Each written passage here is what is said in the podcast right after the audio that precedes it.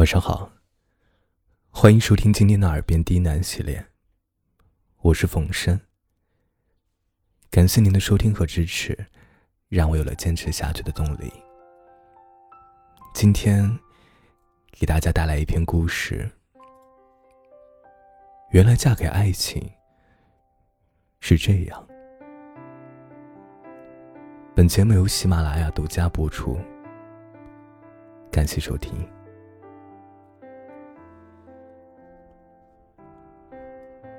上个月忙里偷闲，回了老家一趟。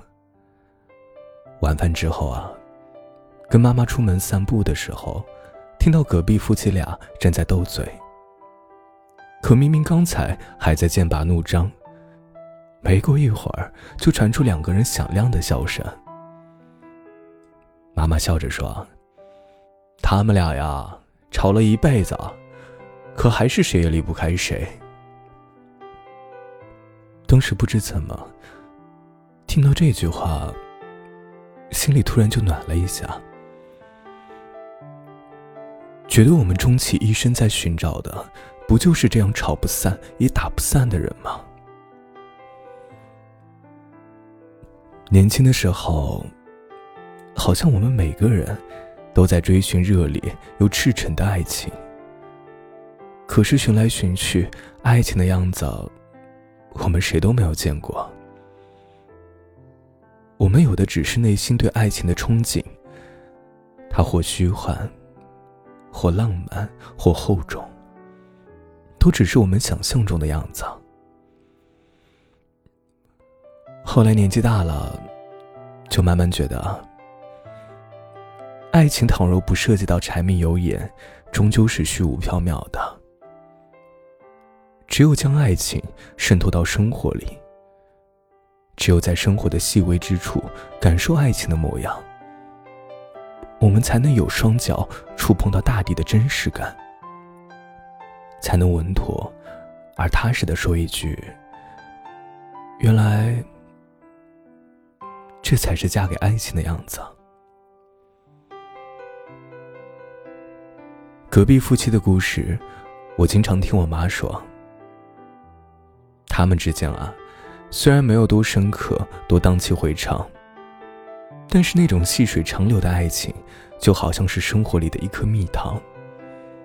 他们用实实在在的行动来告诉我们：爱之于我，不只是肌肤之亲，也不只是一蔬一饭，它更是一种不死的欲望，是疲惫生活里的英雄梦想。他们刚结婚的时候，日子很不好过。冬天的时候没有钱烧火，就蜷缩在一起，抱在一起取暖。男人总是将自己的棉大衣脱下来给她穿，然后摆摆手说自己一点都不冷。可他手脚冰凉，身体一直哆哆嗦嗦打颤的样子，让女人湿了眼眶。他们起早贪黑奔忙，生活终于有所起色。每年春节还能有多余的钱去置办年货。那时候儿子还小，整天嚷嚷着要买新衣服。男人也会满足儿子的愿望，但也一定会留下钱给女人买一身新衣服。看着他穿着新衣服的样子，他也乐得合不拢嘴。一直不停念叨着：“呃，好看，真好看。”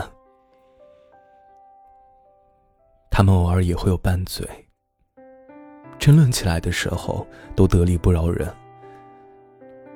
气急败坏的时候，男人就使劲的摔门出去，留下女人在家里偷偷的抹眼泪。但是过一会儿，男人一准儿就提着新鲜的蔬菜回来。一边换鞋，还一边朝屋里喊：“你不是说你想吃臭豆腐吗？今天啊，我就给你露一手。”他们的儿子结婚了，儿媳妇很贤惠，只是他们工作在外，都不在身边。女人常常念叨着想儿子，担心儿子只顾着忙，不知道注意身体。想见他，又怕影响他工作。男人就怪他操太多心，却又偷偷背着他给儿子打电话，要他有空常回家看一看。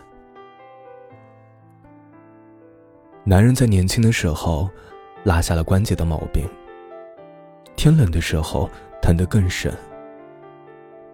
天一转凉，女人就早早备好御寒的衣物。每一次男人出门，总是不忘叮嘱她多穿一件。他嘴上碎碎念，嫌他烦，但每一次都会按照他的话去做。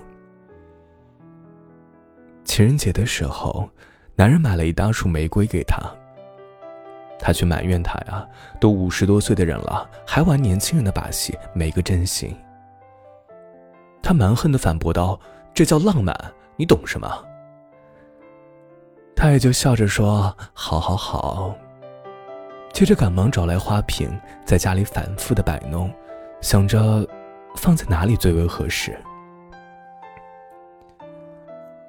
原来，嫁给爱情是这副模样啊！彼此扶持，相互体谅，最难的时候也握紧彼此的手，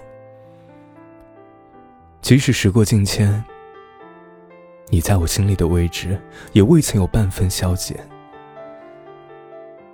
生气的时候，可以抓心挠肝，但下一秒仍然会想要对你好，只想为你抚平生活的褶皱，解你生活的烦忧，不厌其烦的关心和心口不一的服从。纵使已经牵手走了半辈子，但你在我眼里。依然值得我对你倾情付出。原来，这就是嫁给爱情的样子。是即使吵吵嚷嚷，也从未泯灭过我想和你共度余生的强烈愿望。是即使日子贫苦，但只想和你一起为了一日三餐而奔忙。是即使生活过得平淡，但你永远是我平凡生命里的伟大梦想。不知怎么的，录到这里的时候，耳边又响起了他们的斗嘴声，我忍不住笑了笑。